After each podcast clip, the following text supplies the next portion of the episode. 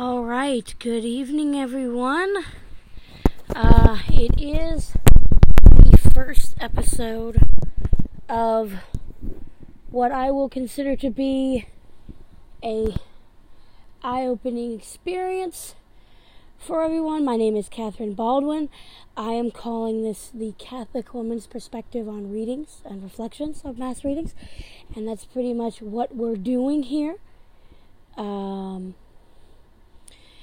so yeah, this is like I said, this is the first episode, so I apologize if it seems crappy.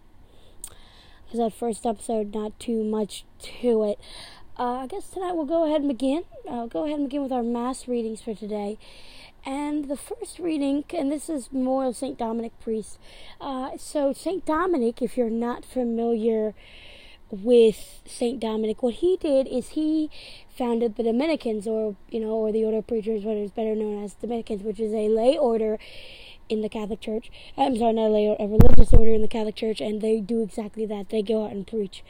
So our first reading comes from Jeremiah 31, verses 1 through 7.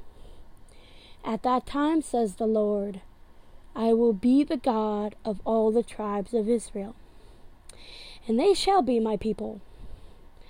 Thus says the Lord The people that escaped the sword have found favor in the desert. As Israel comes forward to be given his rest, the Lord appears to him from afar. With age old love I have loved you, so I have kept my mercy toward you. Again I will restore you, and you shall be my re- and you shall be rebuilt. O Virgin Israel, carrying your festive tambourines, you shall go forth dancing with the merrymakers. Again you shall plant vineyards on the mountains of Samaria. Those who plant them shall enjoy the fruits. Yes, a day will come when the watchman will call out on Mount Ephraim, Rise up, let us go to Zion to the Lord our God. For thus says the Lord, shout with joy for Jacob, exult in the at the head of the nations. Proclaim your praise and say, The Lord has delivered his people, the remnant of Israel. Now, the responsorial psalm comes from Jeremiah.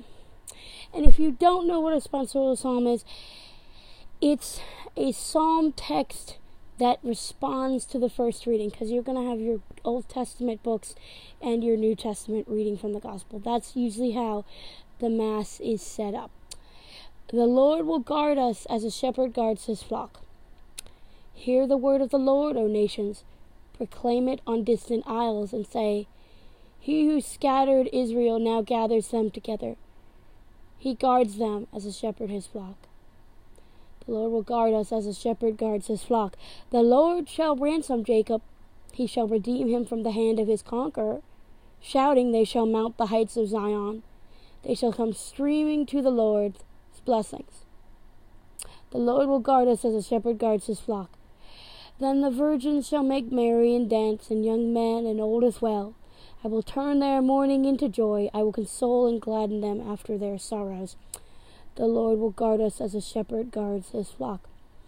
Alleluia. Luke 7:16. Alleluia, alleluia. A great prophet has arisen in our midst, and God has visited his people. Alleluia, alleluia. This is a gospel reading according to the gospel, according to Matthew. Glory to you, O Lord.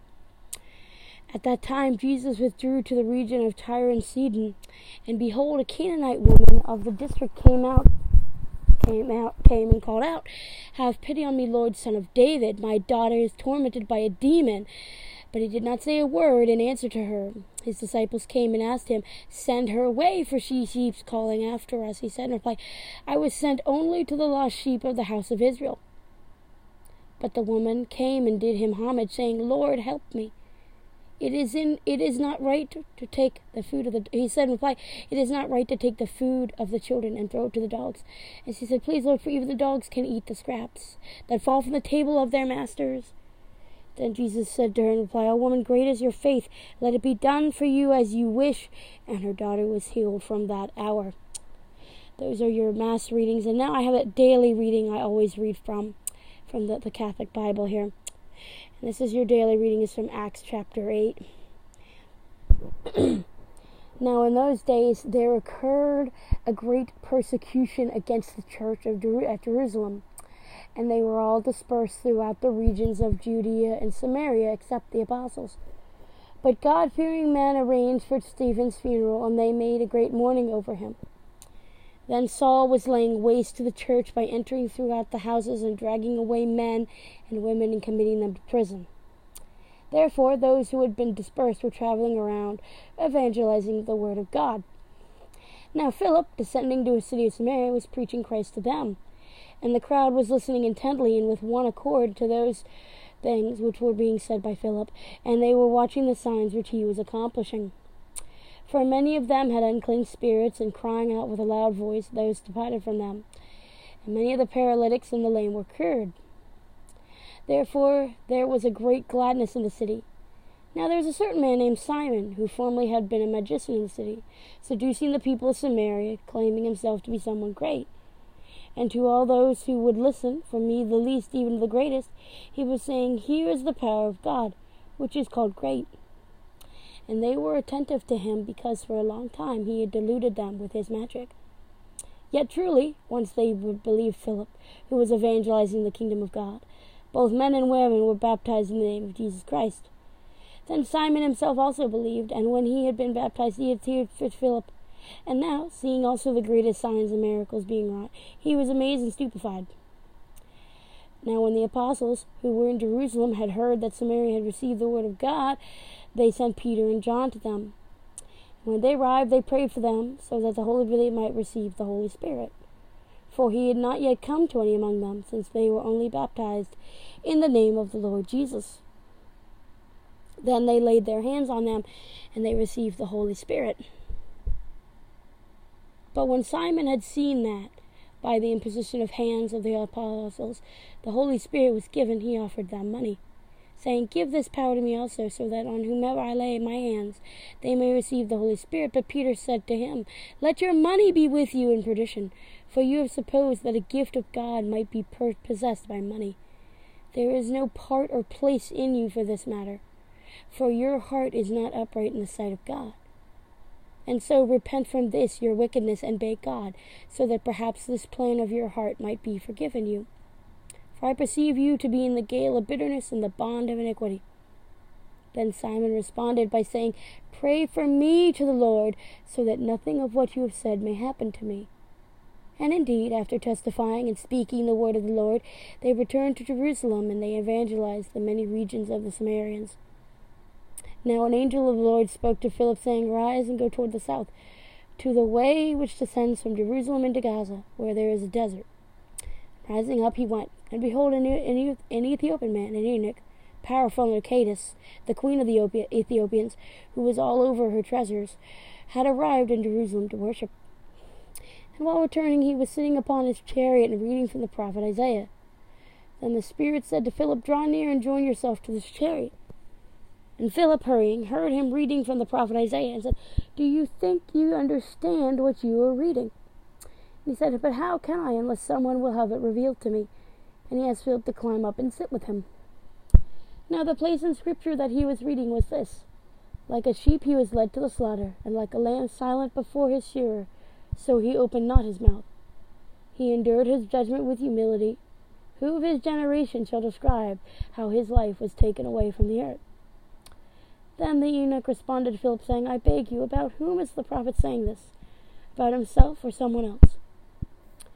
Then Philip, opening his mouth and beginning from the scripture, evangelized Jesus to him. And while they were going along the way, they arrived at a certain water source. And the eunuch said, there is water. What would prevent me from being baptized? Then Philip said, If you believe from your whole heart, it is permitted. And he responded by saying, I believe the Son of God to be Jesus the Christ. And he ordered the chariot to stand still.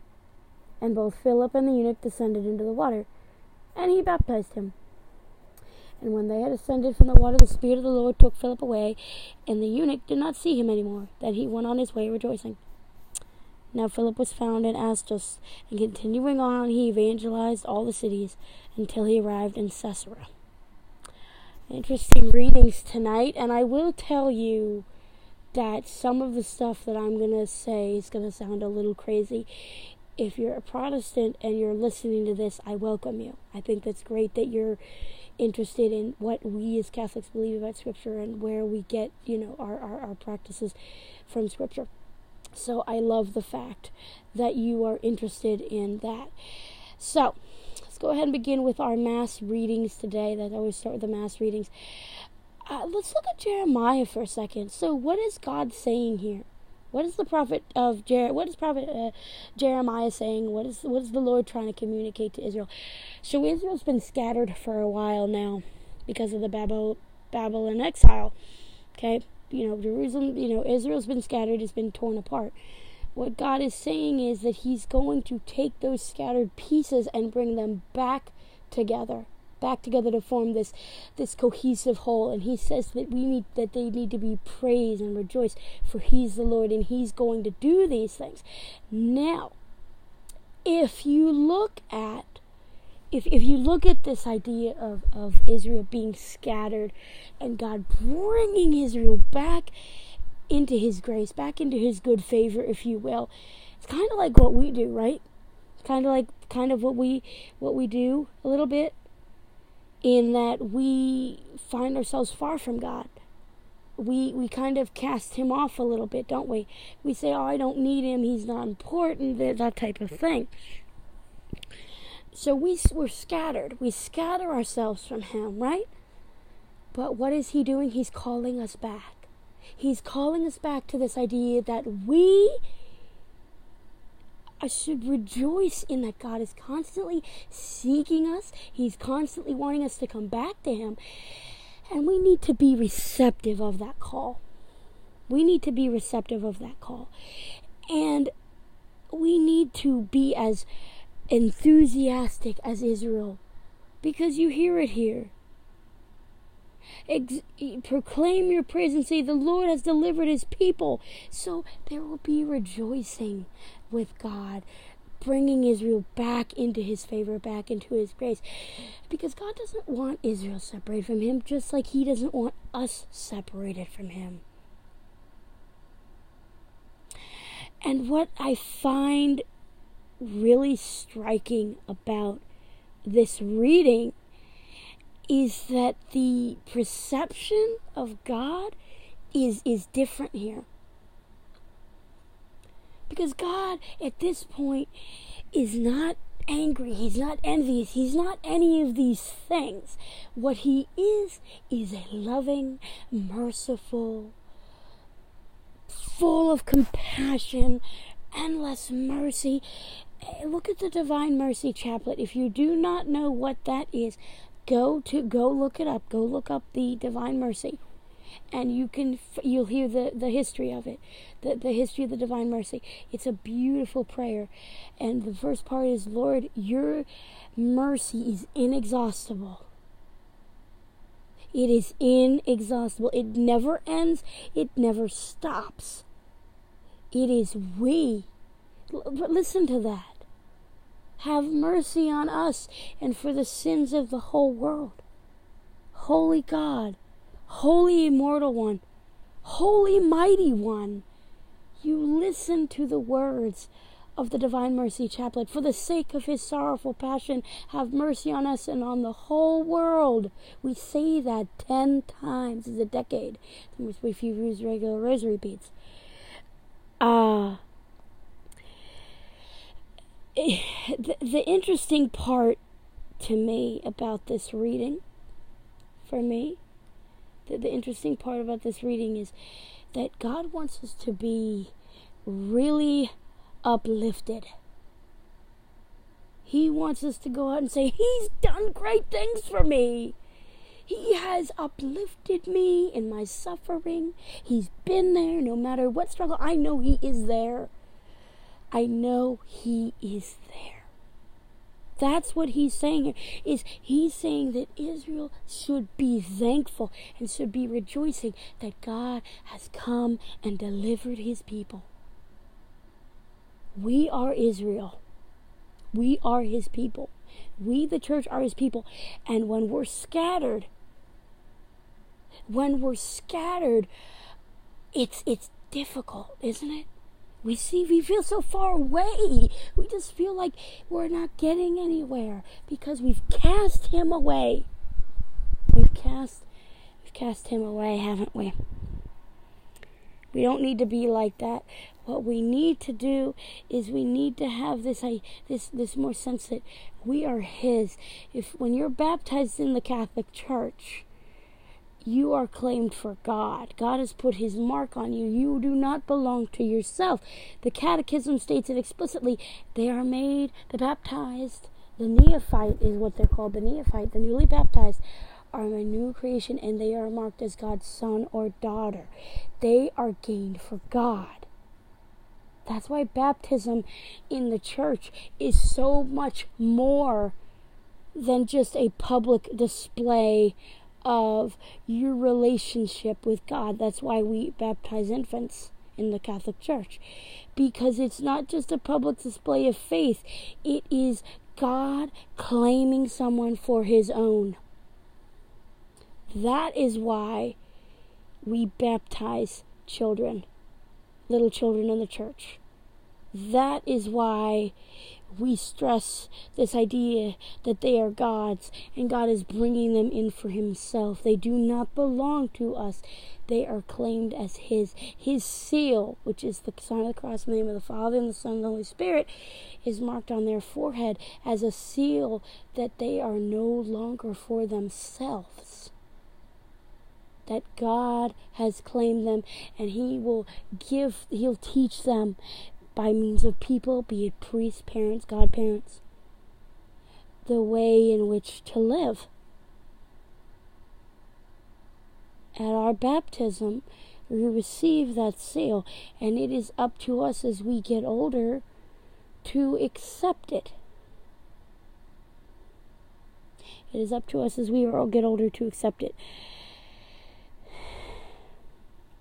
Now, uh, the responsorial psalm is is pretty simple. Hear the word of the Lord, O nations, proclaim it unto Sinai. He who scatters now gathers them together and guards them as a shepherd guards his flock. The Lord shall ransom Jacob, he will redeem him from the hand of the conqueror. Shouting, they shall mount higher, they will claim blessings. So pretty much, this is just saying we're gonna, you know, Israel's going to praise God because He's brought them back together and He protects His flock. Note that he guards his he guards us as a shepherd guards his flock. As a shepherd guards his flock. And what I think is interesting for this responsorial psalm is it's true. Think about it. Is he not directing your steps? Is he not directing every movement that you make, every motion of your day? Is he not doing that? Is he not doing that? About it. He's constantly watching over us. He's constantly guiding us. He is protecting us. He is there for us no matter what. So we should therefore proclaim him. We know that he's there. Then why wouldn't we go out and proclaim him to the nations and and and just just want everyone to know his love? Okay? Why wouldn't we want to do that? All right, so um, this this uh, the gospel reading today. the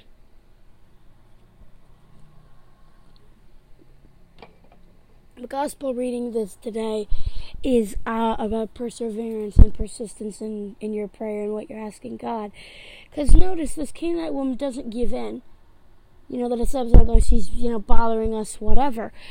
But she she continues to say, Lord help me, Lord help me, Lord help me, you know. You know, she's persistent. And Jesus notices that. And what happens? He gives he he answers her request because she was persistent in her faith because she knew that God would help her. She knew that Christ would help her. What is that saying to us? That is saying we need to be persistent in what we ask for. Because believe it or not, God will answer you if it is according to His will. If we only ask for something once and we say, okay, God, I, want this, I want a better situation, whatever. We only ask for it once. It's like our faith isn't there. Like we just make prayer a habit or something. We make prayer a habit or, or, or, something, you know, that type of thing. It's just an automatic thing. Like we don't actually put effort into our prayer. Do we actually mean what we pray? Is what I'm getting at here. Do we actually mean what we pray? And what this what this Canaanite woman is doing is she is persistent. She keeps asking. She says, "Have pity on me, Lord, Son of David. My daughter is tormented by a demon." And then again she says, "Lord, help me." And then she says, "Please, Lord, for even the dogs eat the scraps that fall from the table of masters." She is persistent. If we are persistent in our jobs, then why are we not persistent in our prayer life? If we're persistent, uh, uh my, my great priest, uh, Father Michael Schubler at St. Margaret's in Bel Air, where my husband and I uh, attended, um, he said, if we're persistent, we should be persistent in everything, including prayer. If we're persistent in our daily life, then why are we not persistent in prayer? God wants to see our faith in action. He wants us to continually come to Him and keep saying, Lord, this is what I need. Do this in accordance with your will. That is what He's asking for. Because He'll see that our faith is great. So He will answer us according to what His will says. Okay? He, he will answer us according to what His will says. And so we kind of get a little frightened, I guess, uh, uh, you know, we, we get a little frightened because we don't want to ask him for stuff. We don't want to ask him for, uh, you know, we don't want to ask him something over and over again. But the thing is, he wants to hear that. He wants to hear that from us because then he knows our faith is there. If we only go to him once, like if we're in the middle of a situation, we only go to him once, it's not going to matter. Our heart's not in it. We do it as an automatic reflex of sorts, right? Do it as an automatic reflex of sorts. And what we need to understand is we can't do that. We can't just say, okay, there's this problem, I need to pray on it and then be done. And think, oh, God's going to answer me. That's not how it works. He doesn't want half hearted prayer. That's what I'm going to call it half hearted prayer.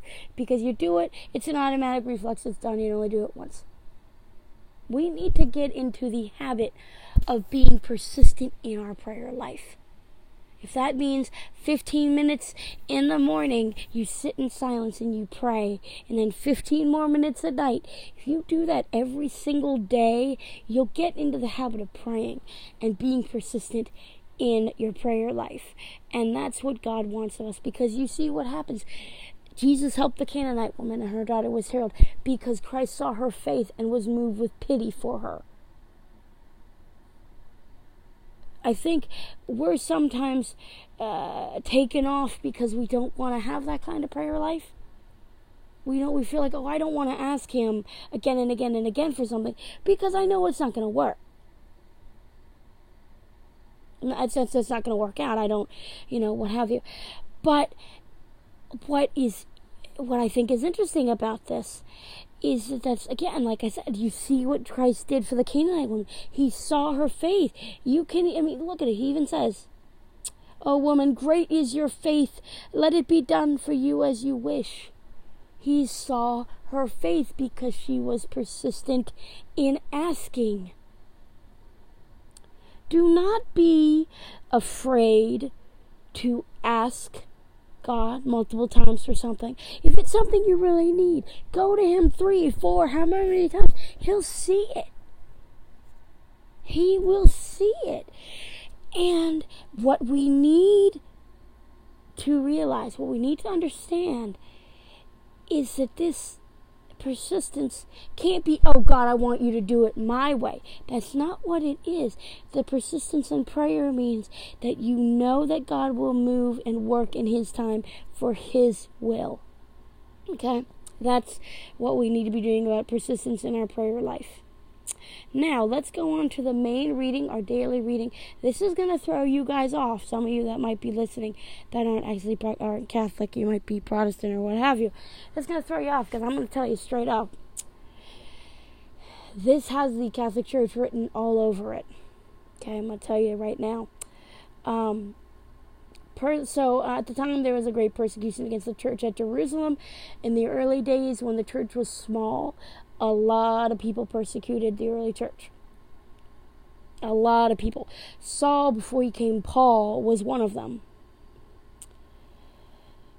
Okay, and then God fearing men arranged Stephen's funeral. He was one of the disciples who was killed, and they had a great mourning. So then here's Saul. He's not Paul yet, he hasn't had his conversion, but he's laying waste by the church, entering through the houses and dragging away men and women and committing them to prison, all because they were practicing Christians. And note, there wasn't really a church at the time, they were little houses Everybody go to these little houses. And what, what Saul's doing is he's just, you know, going and killing everybody and putting them in prison. So those were those were dispersed. They were traveling and evangelizing and preaching the word of God. Now, now we get to Philip.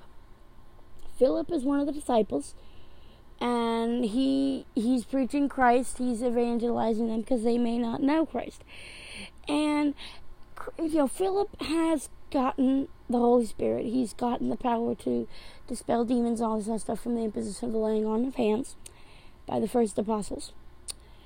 And the crowd is amazed by what Philip's doing because Philip is performing these signs for them. Okay, Philip is performing these signs, and they're absolutely amazed. And again, because many of them had unclean spirits and all these other things, and they were removed, and then he was curing the sick and all these other things. Now, what's interesting here is there's a man named Simon that comes in. He'd been a magician in the city. And he decides, and, and he claims to be great. He claims to be great. So what does he do? He copies Philip. He copies Philip. And what's interesting is he, he's like hear the power of God, which is called great. So he he he's diluting them. And, and and these people are drawn to him because he was deluding them. He was making a false statement, and yet they were okay with it because it was magic, so they believed him. But what happened is, once Philip comes along and he preaches to them, their eyes are open pretty much and they see the error of their ways and they're baptized.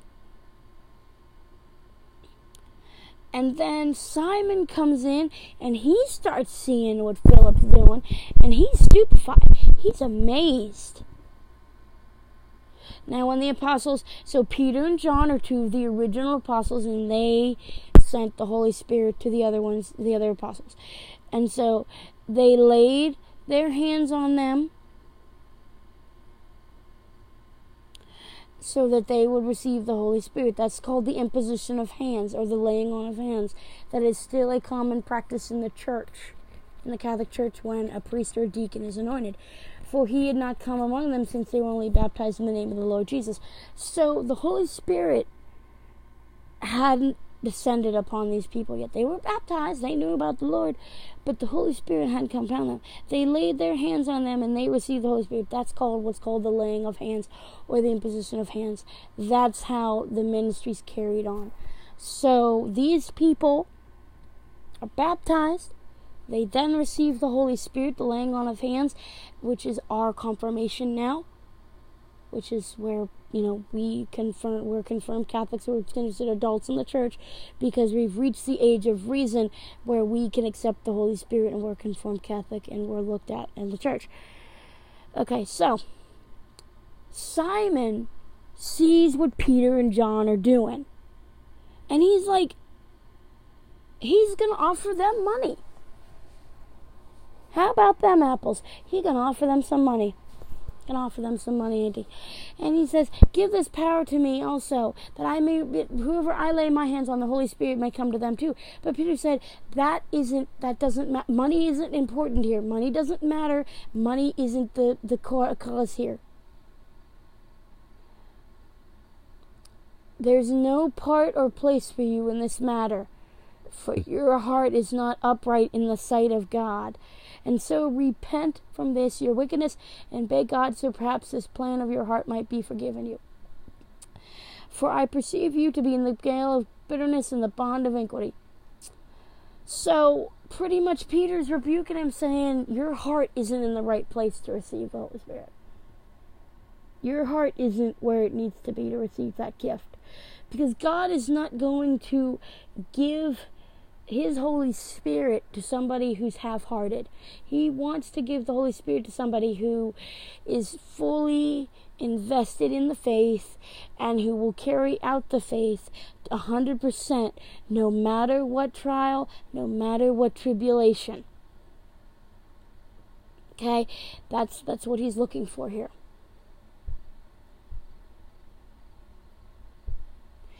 And what's interesting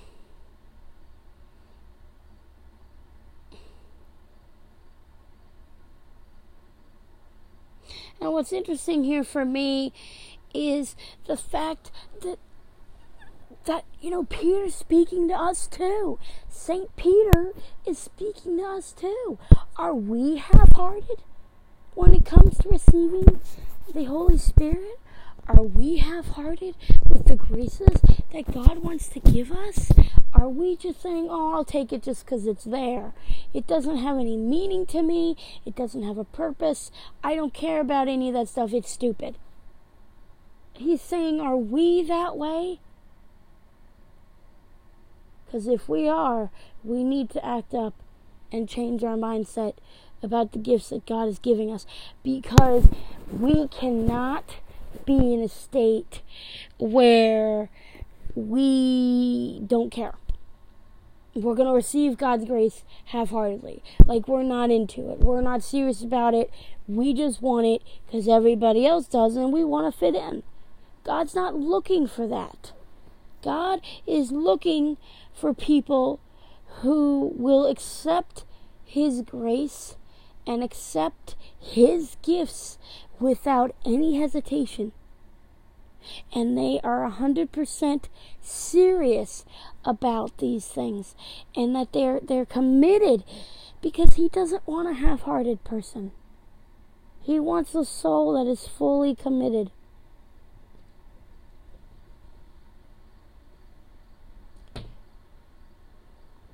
Now, if we skip a little bit, we're going to go to where Philip is summoned by the angel of the Lord to go to this chariot that's riding. And this is where priests come in.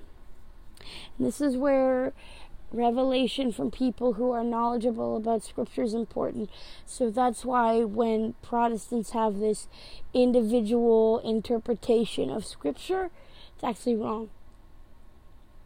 And um, Philip says, Dude, how can I unless someone will have revealed it to me? And he asked Philip to climb and sit with him. And so now Philip says, I beg you about whom is, and then the, the eunuch says, I beg you, whom is, what, what he's asking questions about the scripture because he doesn't understand. So what does Philip do? He evangelizes. He begins with Isaiah because that's where the eunuch was reading and he evangelizes. And that's what priests do. That's what we are called as the church to do to evangelize the world. But I, I, I want to get on a, was going to ruffle some feathers, and you know, that's fine. Because I, I told you guys at the beginning, this is a Catholic interpretation of Scripture. This is going based on what the church believes about Scripture and where we get this source from this is why priests and religious are so important because priests and the church give us this guidance so that we're not interpreting scripture wrong. Because what happens if you have individual interpretation of scripture? you have what's you know these individual inter so you have two people that can look at the same passage and say okay this this one person thinks it means one thing this other person thinks it's another it's confusing how do you know which is right that's why the church herself has the authority to interpret scripture and her interpretation which is tradition sacred scripture and the magisterium of the church, they cannot conflict each other. Okay? The magisterium is the teaching office of the church. The nice part about having three sources of authority is they cannot conflict each other, they can't contradict each other. And so you can go to the church and she will direct you by her priests what that specific passage means. And that's what Philip's doing. Philip has had revealed truth given to him by Peter and John. And he is now handing on that word because he's received it and on and on. Okay? Now, I want to close simply by saying a couple points for this evening. And the big one for me that I, I want to stress is this idea that perseverance and prayer is important.